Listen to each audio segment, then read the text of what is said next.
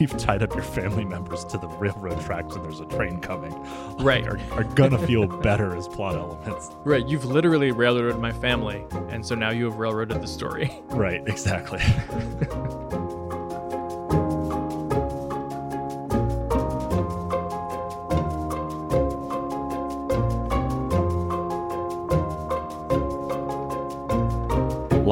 From Homestead in New York City, I'm your host Shane, And I'm your host, I-Hsien. and welcome to episode 257 of Total Party Thrill, a podcast for game masters and players where we discuss our campaigns in order to inspire yours. In this episode, we're talking about using family members in your games. But first, the party hops a train in the Gates of Mourning campaign. And later, the brother in arms makes sure everyone makes it home in the Character Creation Forge. So, a uh, bunch of tweets from Jeremy Crawford talking about how D&D is gonna move uh, away from alignment in future products. I don't really know what that means. Changes to alignment are coming. Uh, I guess this is sort of part and parcel of shifting humanoid races away from always evil alignments. Uh, I, I mean, they're not going to drop alignment entirely, right? Like it's moved beyond the game itself, No one can take your alignment away. It's got a TV tropes page. right? like, like it's in your game if you want it. Done. Great. right. Most of the people online using like nine box uh, alignment are memers who like don't even know that it comes from D and D, uh, but have like fully adopted, like onboarded the the construct, and like it's not going a- away. I mean, it's great that it won't necessarily be like codified into rules. I mean, I guess it probably affects Adventurers League players more than anyone. But it already isn't codified into rules, right? No, nothing uses alignment. Well, but you know, uh, in the monster manual, it'll list like monster alignments. Yeah, You got to be like, well, it says the the blue dragon is is evil, so I guess it's got to be evil. sure. I don't know. Like th- th- those are already like canned encounters, right? So the dragon's gonna do what the dragon's gonna do in an Adventure League module. Like, what does that matter for that? I don't know. Whatever. It's fine. I mean, great. We can move on past alignment. Fourth edition did it, more or less. Yeah, we'll just make everyone unaligned, so you'll still have an alignment, but it won't matter. right. and then that will make everyone happy. right. also, um, there have been uh, recently, uh, I've, I've seen a fair number of like Black Lives Matter dice initiatives out there, which uh, are always cool. One I wanted to call out is uh, you may have seen like a photo going around of um, a woman at a protest, I think in Texas, uh, holding a sign with a, a D20 that says Black Lives Are Critical. That was cool. Um, and Matthew Lillard from Scooby Doo fame and Beadle and Grimm uh, got wind of it and uh, put a, a group together to actually make those dice. And so they're going to be made by Ice Cream Dice, you know, the guy who makes those layered uh, candy corn dice you've probably seen around. Uh, I have a set of mint mint chip crits, mint crits. I think they are. They're like they look like mint chocolate chip ice cream. Nice. So these uh, instead of the twenty, it says B L A C. Black Lives Are Critical, uh, and they're like um, brown and gold uh, and and black with gold glitter in them. Uh, so they're in pre-order right now. So if you want to check them out, you can take a look at the link in the show notes. I love how you're bringing dice stories to the podcast now, I-Hsien. It's because you've corrupted me. like I said, I love it. the the art channel on uh the Discord server is like half dice. and you're welcome. Just the time when you can't actually use them at a table is now a good time to start collecting them. It makes you feel like uh makes you feel like you're there, you know? sure. There's also a Black Lives Matter set available from Heartbeat Dice, which is another queer and BIPOC owned and operated dice maker. Um, if you're interested in dice that say um, BLM on the 20, or one of their 20s has a, uh, a fist, but they are also a black and yellow scheme. So um, any flavor of social justice you prefer to roll is available. And and they exist right now, so you could get those immediately. Uh, Ice Cream Dice has uh, a Kickstarter for Pride Dice, I think, that just ended. So those will be out, I think, early next year too. So hey, All right. So now that you've fed your uh, burgeoning dice addiction, I-Hsien, where are we in the Gates of Mourning campaign? The Gates of Mourning campaign is our fifth edition D&D game set in Eberron, a sequel of sorts to the original Morning Glory campaign. And in Central Karrnath, on the lightning rail to Korth, the party is chasing a killer. Well, kind of more chasing a body right now, aren't we? Yeah, yeah, kind of. Because Ephraim's coffin is buzzing away towards Korth, and the party is currently stranded in the wilderness because we hopped off the train.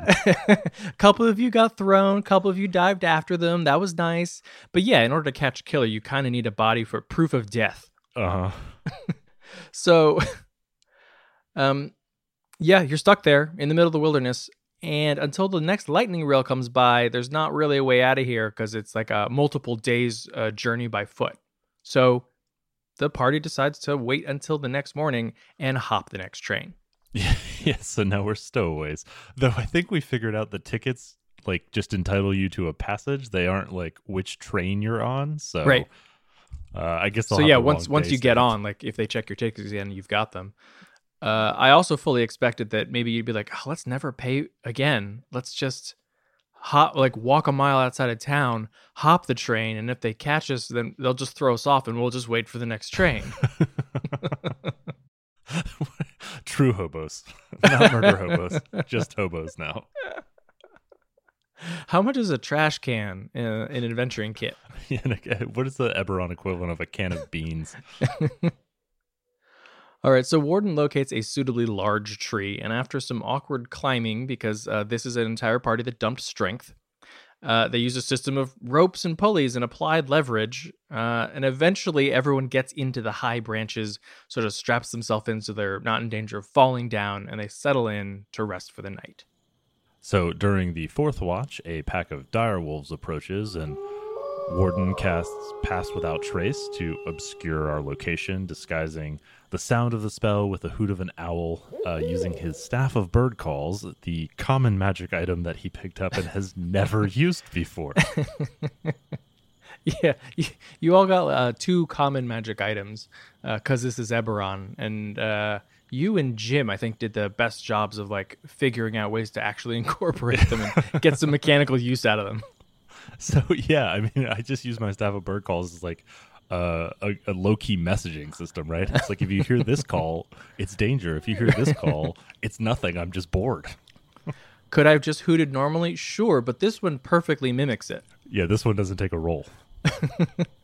So Switch and Zan both ready their weapons in case there's going to be a fight, but the pack ends up passing them by without noticing them. And the party can see that the dire wolves are warped in some way. They have exposed sinew and patched fur. And when Switch uses her paladin senses, they all detect as undead. And of course, while Karrnath is known for using undead soldiers in battle, the party knows that this is not normal for wild creatures. Yeah, cool. Mournland dire wolves. Those would have been a fun fight. You are very close to the border. So the next morning, the group readies a plan of action.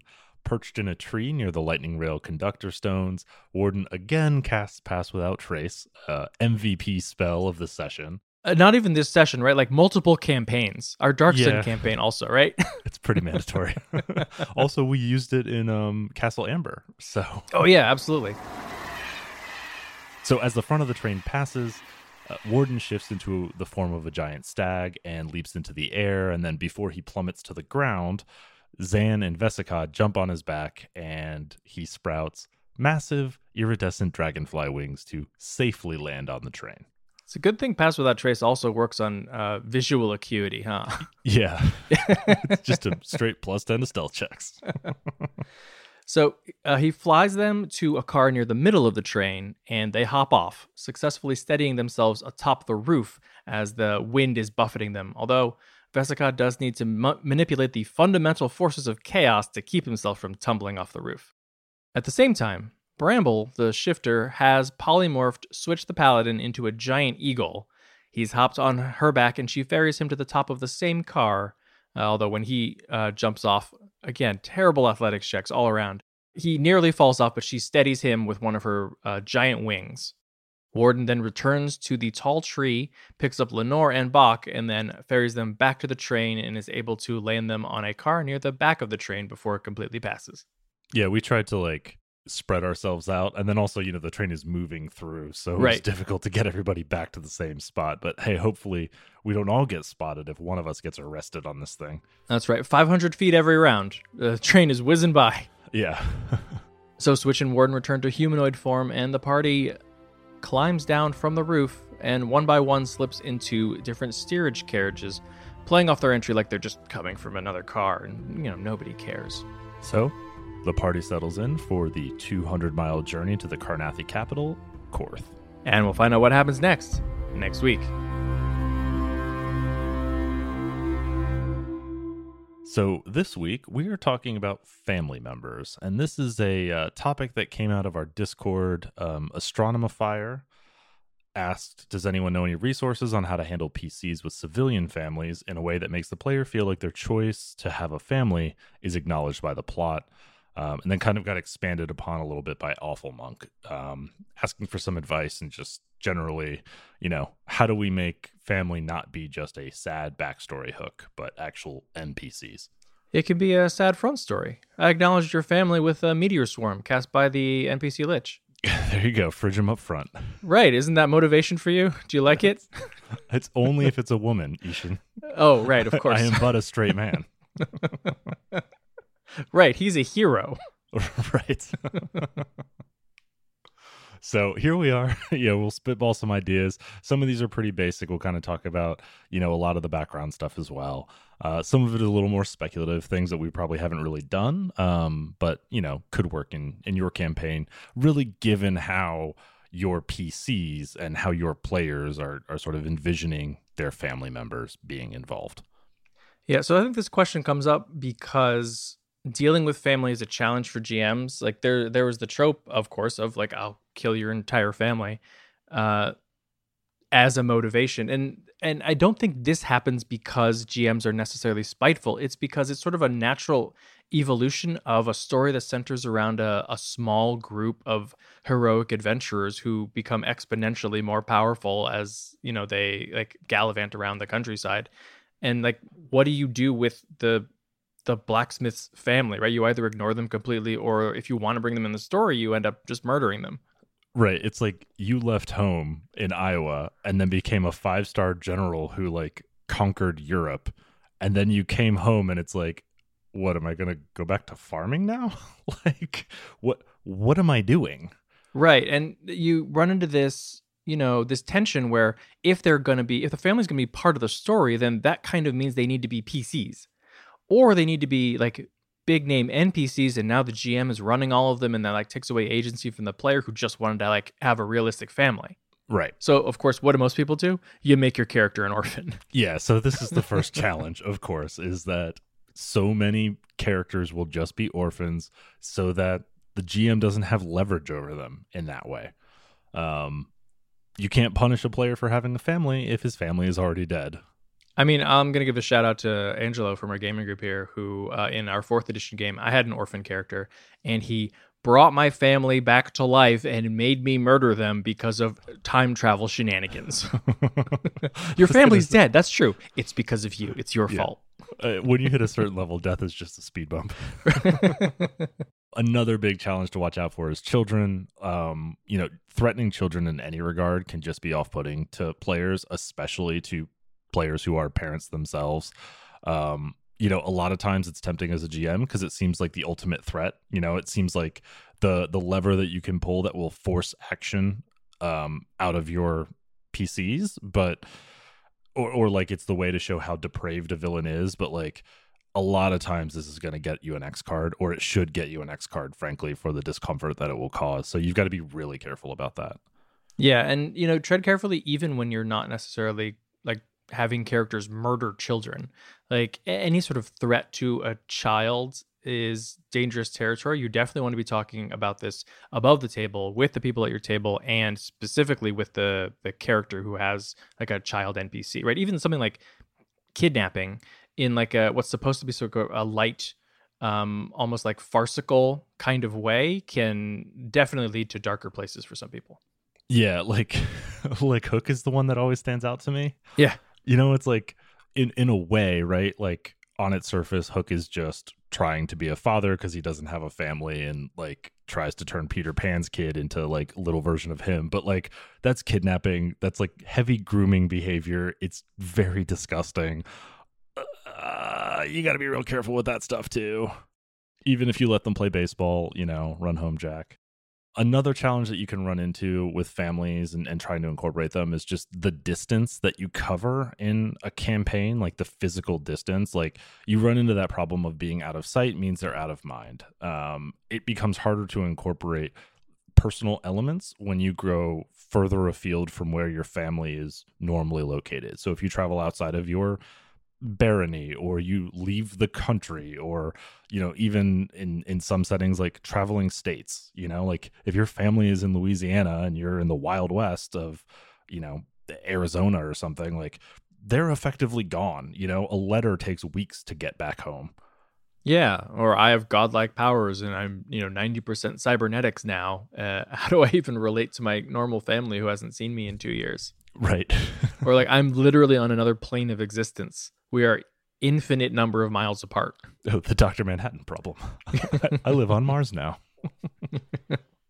And then I alluded to this a, a, little bit, but you end up in this shared ownership problem sometimes, right? Like, whose NPC are they? Certainly, they belong to the character who created them in the first place, but if they're going to have a part in the game, the GM also runs them, right? So now, as a GM, you have NPCs who you can't totally control. And as a player, you have parts of your backstory that are being pulled away from you in a direction you may not have intended in the first place.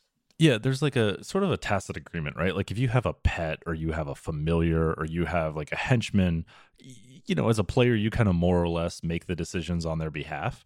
Um, sometimes you just straight up mechanically control them, right? Like they move on your initiative and you make their decisions or whatever. But like family members exist in this shared space where like they are on your character sheet. That's their where they're initiated from. But if they're going to have any value to the plot, the GM has to take over their agency probably for large periods of time. So it, you just need to like make sure that you're staying true to the vision that the player had for that character.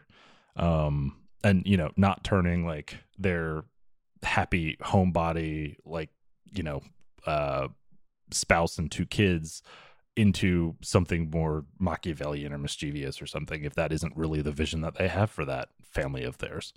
Good practice for this is games where you have shared PCs um, it was actually nice when we were playing uh, Band of Blades when you know you sort of create the personality for a character when they're first created, and then someone else plays that character, and then someone else plays that character, and you might get them later as well. It was it was good practice, I think, to like for me, for example, to um, you know create uh, a sniper and then have someone else play that sniper and for me to sort of experience them playing them in a way that like I hadn't initially envisioned but now that sort of becomes canon for them and then when when they like circle back around to me and I'm playing that character again I'm sort of incorporating the changes that were made to them uh, in a way that still makes sense um and, and it, it was like it was good to sort of realize that you kind of need to like let let them go a bit like you're creating this character in this shared storyline you hand them off to someone else and you sort of trust them to do well with it. But of course, again, like that is part of the reasoning behind Band of Blades. And in a regular game where that doesn't usually happen, you're going to need to have a conversation about that ahead of time. Yeah, I, that's just a, a structural thing with RPGs is like everyone is a writer in their own way, but you never get to kill your darlings, right? Like you never have that prompt of like, okay, you've done too much with this. You need to pare it back. Like no one tells you that uh, until you have some kind of secondary element that sort of helps prompt that or, or a game that's actually fully structurally designed around it. Mm-hmm. Uh, then we kind of alluded to it at the top, but I, I, think a big challenge that you can run into with introducing family members, and I, I think one of the reasons you find so many orphans is that there is a tendency to just have a GM who fridges an NPC, right? Your your spouse, your kids, your brother, your parents, whatever um, they get targeted, they just get killed. And that is supposed to be the inherent motivation for you as a character now is like that has to supersede everything um, because you paid this price of killing a character.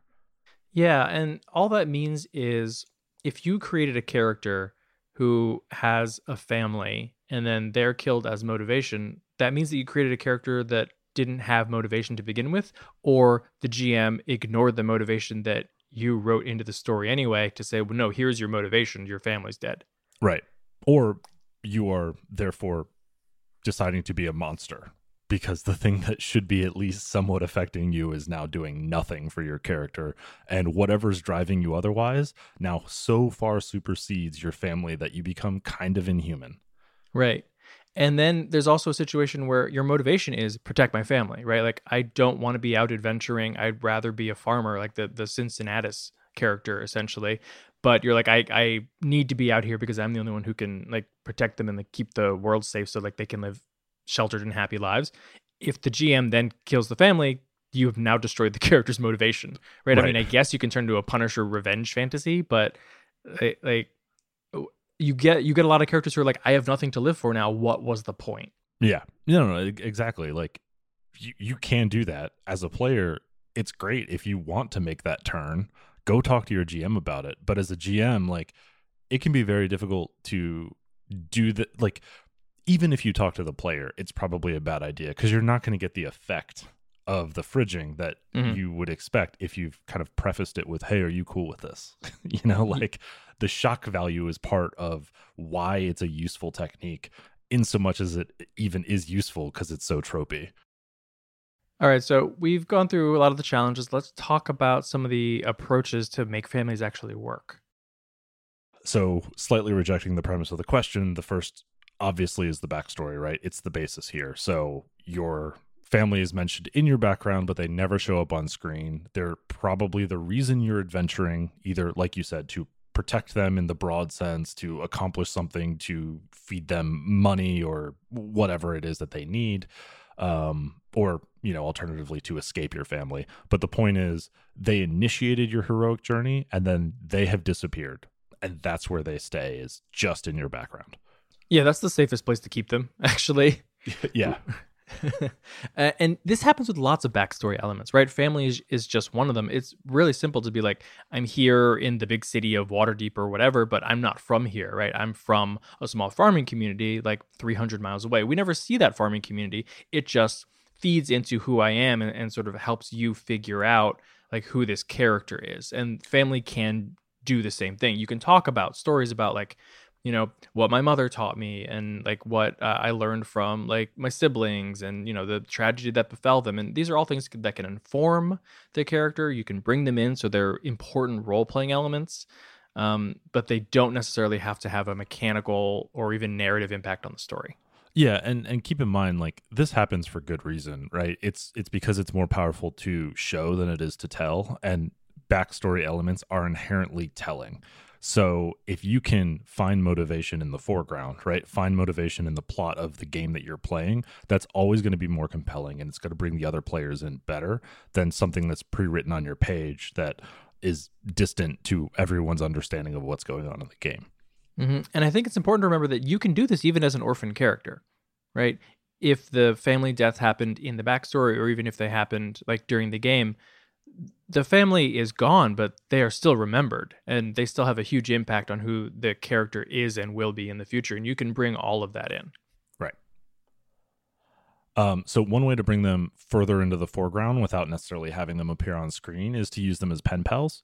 Um, so they'll stay mainly in the background, but you can stay in sort of occasional contact, right? Um, you might send them information, they might send you uh, useful information or send you small resources or you know even if it's just a, a, light world building for the gm's perspective of what's the gossip you know like what's going on in town what's going on uh, in the baron's lands what's going on in this kingdom that sort of stuff yeah think of all the npcs who show up in games who never actually end up in the middle of the action right um, a shopkeeper um, but not even necessarily somebody who you are meeting in person, right? You, people have, I have a contact or I know a person.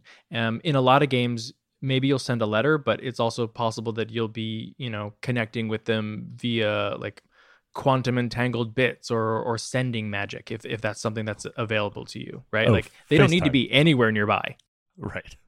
and even if they aren't quote unquote useful to the party, right? Even if they're not like your thieves guild contact or you know a master artisan who is creating a, a magic item for you uh, these family members can just be touchstones um, you think about in in Night's Black Agents you know you have um, a person who whose very existence is sort of one of the reasons that you're able to like go out there and fight vampires as a super spy in the first place, you know? And they don't really show up on screen, but they exist. And if you need to, then, you know, there's a scene or whatever where you like travel, you sort of make a pilgrimage back to them. Yeah, the uh, Night's Black Agents has the concept of solace and safety, which are both typically people. Um, those are the people you turn to when you're at your darkest moment and when you're your most terrified, right? Like who are the people who shelter you and, and bring you back to center. Um, you know, a lot of times that is used to kind of inform how you're recovering from the stresses of what an adventure in Night's Black Agents is, you know, hunting vampires as a super spy, probably outside the fringes of your government. Um, that's not a whole lot different than an adventure in a you know low fantasy setting either. you know, like the dangers are are still present and perhaps even worse. Yeah, uh, and like these characters, the the solace uh, and the safety are like very rarely ever in danger, right? They're a narrative element that humanizes the character. Right. Like that's that's their use. It's not like, oh, I'm gonna go like you know visit my family uh, but if i go like i'm putting them in danger and like they're all going to get murdered by vampires it, it happens sort of in in the downtime um the other useful thing about pen pals is you can use those letters from home or letters to home as your framing device for your session recaps. Um and then a lot of times you'll be drawn into like they've been in the background for a period of time right? For months maybe you've been writing them letters or getting updates from them. In that second or third act twist, you can now bring them on screen, right? And now they're not an NPC that like everyone vaguely knows is important because oh, it's on somebody's sheet, but now they've actually been a character that has been involved in the game to this point. When they show up on screen, they're a known quantity. The impact is greater. Uh, you get more value out of them without having to really play too much with that character up to that point. Right. You don't need to introduce a person that nobody recognizes and then explain like why they're important. or this this is the artificer that you know you've been dealing with. All you need to do is say, "Hey, it, you know, it's your dad," I, and then suddenly like that's a big deal. Why? Right. Why are they here? You've you've done this before, right? Because I know I have, which is like I'm looking to bring an NPC in, and like so I start going through like backgrounds for my char- for the characters, and it's like okay, perfect. This this character was friends with this artificer like or this blacksmith or whatever like i'm gonna bring them in. It's gonna be this big emotional hit. And i'm like here's arwen. And everyone goes who the is arwen? Like what, what, are you talking and i'm like it's in your back you didn't read your backstory either. Like, it's been nine months since you wrote that. Of course you don't know who arwen is so now I'm explaining to you why it's important again telling instead of showing, right? Right. Yeah, make sure that people actually value these characters before you pull them in. Um, I also think that uh, the pen pal aspect is really great for world building. Um, even if a character never shows up on screen, they can be telling you the the character and then you know by extension the party all the things that are happening in different parts of the world they get the so the ground eye view of what is it like to be a commoner in these lands who are affected by like the world shaking deeds that are happening. Or or or even just you know a, a normal average person who again adds some sort of level of humanity to a character who's usually probably stuck in combat. Like i think about in firefly what are the two things that everybody knows about Jayne the mercenary? One he has a gun named vera that he loves and two he has a very fine hat from his mother, which just shows up in one episode where he gets a dumb looking hat. But that tells you so much about Jayne, his mother, and their relationship. And that from hat. one letter. you can introduce family as sort of downtime activities. They can just be the flavor of what you're doing in between adventures. Um, you know, kind of depending on the geographic location of where things take place and sort of how much time you have for downtime. That might be more or less practical given your game. Um, of course, it's also a great way for um, sinking player resources that otherwise have no place. you know, like it's great that I have all this gold that I can't really spend. I'll send it back home. Right. You know, and you know, if you ever do visit the home or even just in future letters, they can talk about how that gold is being put to good use. Right. Like there's so many backstory elements or even like class features or abilities um, that players might choose that gives them a person that they know who can do something for them, a contact, uh, someone that they tr- sort of trust implicitly, like within the framework of the rules, the mechanical rules. It's like, hey, you whatever spent this number of xp and you get a, a contact who like is in the thieves guild or knows how to make stuff for you or com- can pro- procure certain goods for you and like the game sort of guarantees that that person isn't going to screw you over right Right. because like you spent a resource for it one of the ways to explain that in game is to have them be a family member like it makes perfect sense that you happen to know somebody who can get you these illicit goods and that's dangerous for them and they're not going to screw you over because like that's my cousin Right. What we really want to do is figure out how to use family members as plot elements, right? So, what are some ways that we can actually take them from a background and pull them into the foreground of what's going on in your campaign? Yeah short of actually murdering them on screen you can leverage them uh, and put them in danger as long as the player is okay with that right they are soft spots that an enemy can target They don't have to necessarily be like at under threat of death, right? But let's say that your rival has purchased your family's debt and now they are at risk of going to prison just out of spite for you. Like that's a problem you have to deal with. And also a very like I don't know, like Elizabethan approach to Yeah. like dealing with your rivals, right? Um like things like that where you can still just like it's a way to compel you forward but not something that's going to ruin your character. You know, it's bad but it's not the end of the world kind of thing. Right. Or, you know, it can be a motivator for the party, right? Like, you don't need to threaten the family directly, but if someone's family or even like multiple people's family live in a small farming village to the north and the party is deciding, all right, do we stop the marauding orc hordes who are headed north or do we like attack the rampaging dragon in the west? Probably the party is going to choose the orc horde to save someone's family. Yeah that's great or like you know the location that your family live like the the place that you're from is not strategically important like in a war for example but like the enemy commander knows that's where your family is so they're going to target that just to force you to react things like that right that are less you know we've tied up your family members to the railroad tracks and there's a train coming like, Right. are, are gonna feel better as plot elements Right. You've literally railroaded my family. And so now you have railroaded the story. Right, exactly. so we we've hinted at this a little bit. Um, you know, using your family members as quest or information givers is, is a great way to incorporate them more in the foreground. So, you know, if you have background activities that need to be done, you know, an extra set of hands for research or, you know, a blacksmith to maintain your equipment or, you know, the um the mechanic who maintains your mechs. Um great use of family members, right? They stay Mhm. close to the party, they're involved, but they're not directly on the front line under threat. Um, you can characterize them, they can be fully supportive of the PC's agency without necessarily um, feeling like a liability. Yeah, I think this works especially well for, you know, noble and powerful families because one, of course, those families are usually sort of sprawling family trees where you have tons of different relatives and you don't have to bring every single one of them in, but it makes sense that one of them would at least be plot relevant. Yeah. yeah, like if your situ like if if your plot is unfolding where the party is beholden to a duke, why not make that the ranger's great uncle? like why not add a family element to that too and make it a little more complicated or a little more personal?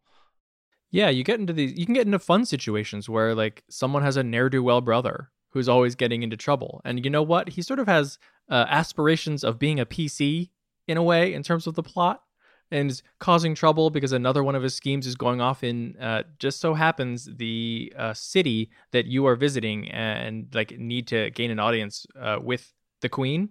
Well, he happens to have her ear because he's really good at that at least for about a month before people find out about him. Right. um yeah, on that, make sure that you're fitting the vision of the family. You know, like like sure, if you have a a, a screw up kind of slightly criminal brother, great. Yeah, obviously bring them in, right? If you've got a uh, a family full of scheming noble nobles, then yes, your wicked stepmother is perfectly on brand. Um, but if you've got like just kind of a kind, benevolent, you know, wholesome family, probably don't bring those elements in unless you've got buy-in. so yeah, actually for players, you know, you can really characterize these people if you want them to be used. Like let the GM know what this person is capable of, like what are their aspirations, and then also the the kind of tone, right? If if you have like a kind of dating myself, like a Roger Clinton kind of I'm kind sorry, of like who? Bill Clinton Bill Clinton's screw up brother, uh, who like never Okay. never really did anything useful and like never really succeeded in life. Uh, if you write one of those in, then it makes sense if they become part of the plot and are sort of like throwing a wrench into things, but they're probably not going to be like sacrificed by you know a Nurgle cult because that's not the tone of that character. Right. Um the thing the thing about all of that stuff is keep in mind the players have to be reactive to that, right? Like they're you are in a way sort of compelling them into an action, um taking away some of their agency. You can flip that around.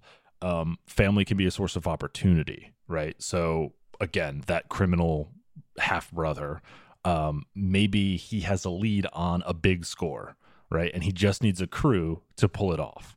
Well, I happen to know a crew, they're the PCs. Right. Um, or, or even in legal grounds, right? Like there might be a salvage opportunity or trade negotiations or peace talks or whatever. Like any type of change in the world creates opportunity for somebody. Your family members could recognize that opportunity and try to bring you in to help them. Yeah, a nice way to do this to sort of share the the narrative elements of this one character is to take sort of the dungeon world approach of world building, which is you can say, you know, yes, your your scheming half brother that you wrote in a backstory is here and present and has the ear of the queen. How did he do that? You tell me because you know him best. And Yeah. then you sort of work that into the backstory and like that just becomes canon. That's also a big part of like gumshoe games when you spend mm-hmm. resources, right? Is it's like cool. Like yes, you have contacts. Who are they? How did you get them? How do you know them? Like you're going to spend one of your resources. What are you burning? Who are you burning in this process? Yeah, and then the player one is leveraging leveraging those resources that they've sort of spent time and you know creation points on. Um, they get to flesh out this character that they created in the first place, and they get to maintain sort of like you know authorial intent over this person's actions. And then anytime you're bringing your like kind of family and NPCs into a plot type activities, you got to ask are they going to join on the mission? Are they capable of joining? Do they bring like abilities or, you know, knowledge that otherwise isn't accessible to the the PCs? Um, are they a liability? Do they need to be protected? Does it change the dynamics of the group? They can't fight as aggressively as they used to because, you know, you had to bring along your grandmother or your, you know, like ailing uncle or something like that because only he can solve the puzzle when it comes time. Slash needs to be there when you like pick the flower under like moonlight and give it to him to heal whatever's wrong with him. Yeah, sure, stupid prophecy. Another thing to consider is, you know, often you are playing in a party or running a game for a party where everyone is like this hero, this fated hero. Like the the reason that you are able to be the ones to potentially save the world is, you know, there's destiny wrapped up in somehow or like the the skeins of fate brought you all together or whatever. In order for fate to have done that within like the the game story itself, it probably manipulated your family members to get together to create you in the first place. So it makes perfect sense to be like one of one of your parents is also involved in this somehow, like unbeknownst to them, or they are part of the prophecy or whatever, because like this prophecy was made 8,000 years ago. A lot of things had to be manipulated and a lot of people had to be involved in order to like get you to this moment. It makes perfect sense that like you know your your mother's old sword actually is the one that you need and like you've lived with it your entire life and all you knew is that it hung over like the hearth in the inn that your family ran and all you just thought it was a random sword that she used to use when she was like adventuring and gathering you know gold uh, but now it turns out great we've discovered that we actually need to go back to my hometown and go get my sword right. the, the magic sword of Galadriel was just sitting there the whole time, because of course it was right hiding in plain sight. right? Fate was like, oh yeah, we'll put the chosen one right next to the chosen sword, and of course they'll pick it up and use it, right? Why wouldn't they? Right. Wait, oh crap. Okay, hold on. We've got to do eleven levels of adventuring so they can figure out they have to go get the sword we left them in the first place. Fine.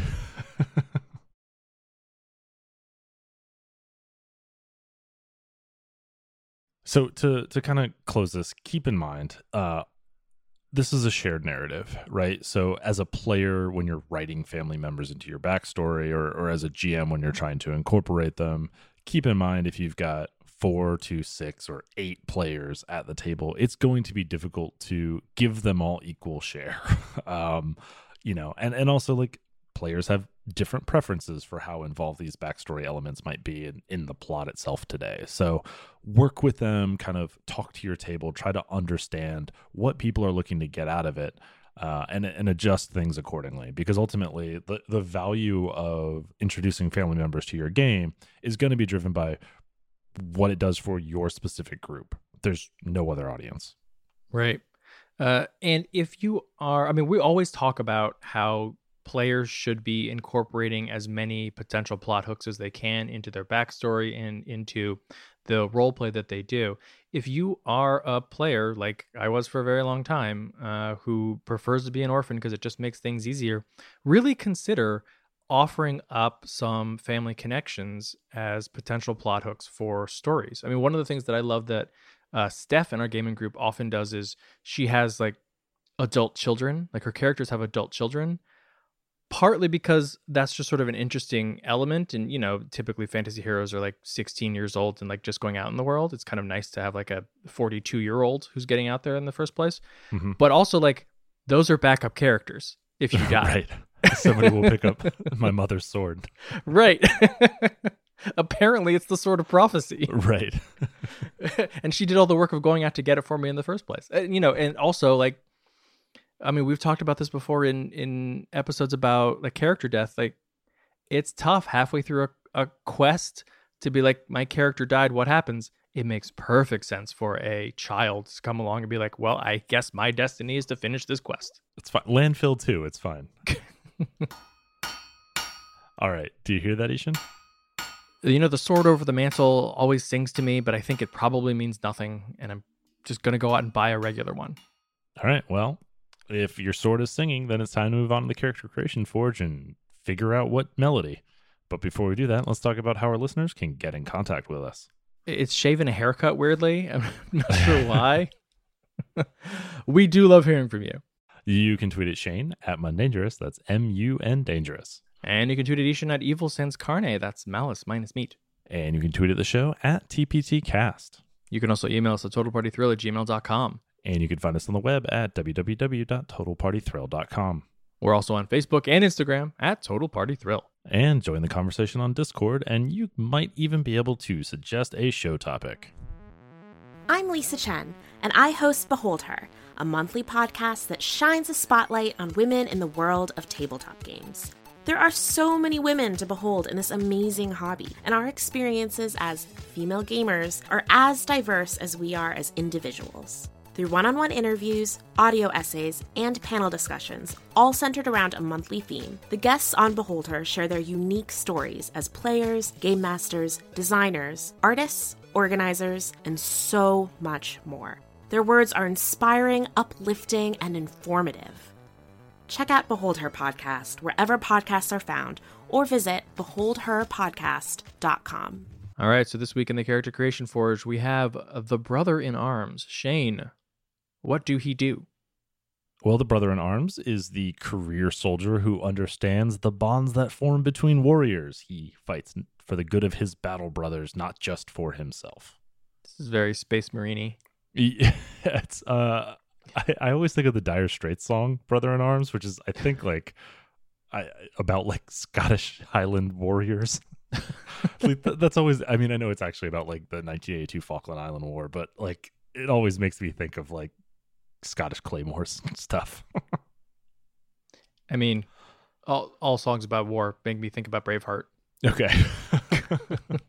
oh, so you know, I'm thinking about like Scottish claymores in the Napoleonic Wars, which was right. a thing. I mean, uh, at least somebody did. At least somebody had a Scottish claymore. All right, what's the build? The build is Battlemaster Fighter 15, College of Glamour Bard 5. I like this spread. Yeah, the name is bad for College of Glamour because it's not really what we're using it here for. I wish it were called College of Swords. but this, I think, is a better um, help your friends kind of skill set here. So yeah, I mean, Glamour Bard's very like heavy on warlord feeling. Right. And and that's really where we're at here. So you'll get third level spells uh, from five levels of Bard. At second level, you'll get Jack of all trades, uh, Song of Rest to get a little extra hit points on short rests. Um, but what you're here for are enthralling performance, uh, which after one minute you can charm up to your charisma modifier number of humanoids um, for one hour. Now, normally you think about using this offensively, you know, undermine the enemy, that sort of stuff. But what if you charm the rookies in your regiment to brace before the battle so they're less inclined to run because they look at you and they idolize you and they would never want to disappoint you? You also get Mantle of Inspiration. So this is the in combat ability as a bonus action. You spend a Bardic Inspiration, and uh, creatures get uh, temp HP and can use their reaction to move without provoking opportunity attacks. It is an amazing first round ability to sort of you know give people a little bit of a, a buffer uh, against damage, but then also get them in the right places. Uh, so that the strategy that you, of course, have put together ahead of time goes off without a hitch. Yeah, and it's also it's just a bonus action. It's so cheap. Mm-hmm. like mm-hmm. it's great. Um, at fourth level, you'll get an ASI, and then at fifth level, your inspiration die will become a D8, and uh, Font of Inspiration will allow you to refresh all of your inspiration dice on short rests. So from Battlemaster Fighter, we get three attacks. Uh, fighting style, probably protection here. As a reaction, you impose disadvantage on an attack against a creature adjacent to you. An action surge, so you can do three more attacks uh, once per encounter. Do you eventually get it? No, just once. Student of War gives you an artisan tool proficiency of your choice. Great way to pull in um, elements of your backstory. Did a family member perhaps teach you how to use this tool? Right. Uh, you'll also get, of course, superiority dice and maneuvers. So you'll end up with six dice uh, that are d10s, refreshing on a short rest, uh, and you'll count up to nine total maneuvers. Uh, this is one of those situations where we probably take suboptimal choices earlier on to kind of fit the theme. Um, but things like rally uh, to give temp HP to your uh, friends, uh, goading attack, commander strike, right? All things that um, either direct attention to yourself or help bolster your allies. Uh, then you want to look at things like riposte, which of course is just good for hitting more things.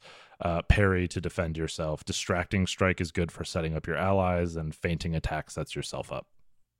And then eventually you can look at things, you know, the things you would normally take on a battle on a battlemaster fighter, trip attack and precision precision attack.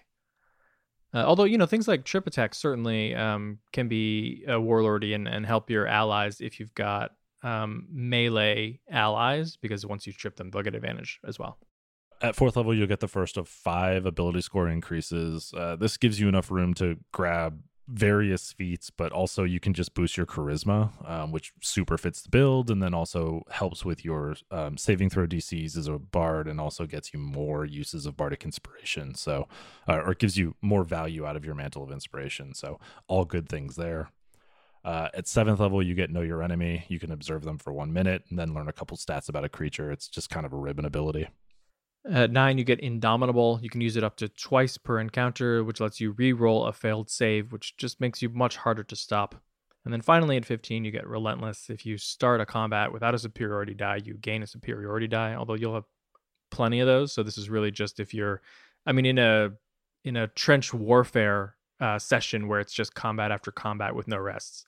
Yeah, yeah, you'll you'll get that one extra commander strike for the rogue or something and move on.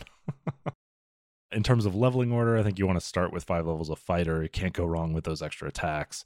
Then take all your bard levels and then finish out fighter. All right, so Shane, who is your brother in arms? So we've mentioned Cincinnatus and we've mentioned uh, Braveheart today. So I think, I mean, my my brother in arms is is a farmer who is pressed into service right? Um in, in service of his nation or uh you know maybe just conscripted by the local lord um and couldn't go back. Um just recognize like having seen the horrors of of warfare like had to make his career into keeping those poor sons and and daughters of of the community as safe as possible, right? Like you can't you don't have the power to prevent the war, so instead you have to make it as tolerable for your side as possible, and um, sort of feels that moral compunction to protect because he can. Uh, feels that sense of I I will help see everybody through this because you deserve to make it home to your families. Uh, sort of a tragic hero, almost certainly bound to die in the battlefield, uh, sur- surrounded by a number of dead enemies and hopefully few dead friends. So Tom Hanks in Saving Private Ryan. Yup. I was a school teacher. That's totally different than a farmer. that's, his, that's his artisan tool, a ruler. a ruler, yes. How about you, I-Hsien? Who is your brother in arms? My brother in arms is the daughter of a famous and retired singer. And her family was always disappointed in her. So to bring in the the main topic, her family was always disappointed in her because she it's not that she didn't show aptitude for the family profession, it's that she showed no interest in it. Yeah, Oof, of course she was trained to sing. She was trained in music. Like that's what the family does. You know, like you have here some of the greatest teachers uh, in the entire world because you know I am very good at what I do and I will uh, pass the trade on to you. But she was always much more interested in um, fighting, fighting in the streets, uh, boxing, um, getting into getting into scuffles, and of course, what does she do? She joined the army, much to her parents' chagrin. Would you say that she's fighting all around the world? Yeah, fighting around the world. uh, but of course, war came.